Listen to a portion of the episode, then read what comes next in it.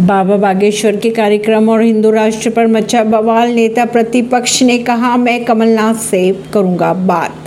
मध्य प्रदेश में हिंदू राष्ट्र और बाबा बागेश्वर के कार्यक्रम को लेकर कांग्रेस में अंदरूनी कला छिड़ चुकी है। अब नेता प्रतिपक्ष ने कांग्रेस के पूर्व मुख्यमंत्री कमलनाथ से बात करने की बेबात कह डाली। इसके बाद कमलनाथ ने इस मामले पर सफ़ाई देते हुए कहा कि हिंदू राष्ट्र कहने की बात नहीं है इस देश में हिंदुओं की आबादी सबसे ज़्यादा है, आंकड़े यही कहते हैं। इसलिए हिंदू राष्ट्र कहने की कोई मतलब नहीं रहता है।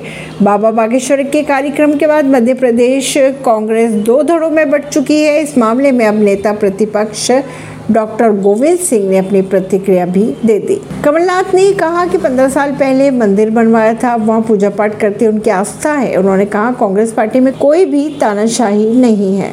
परवीन सिंह, नई दिल्ली से।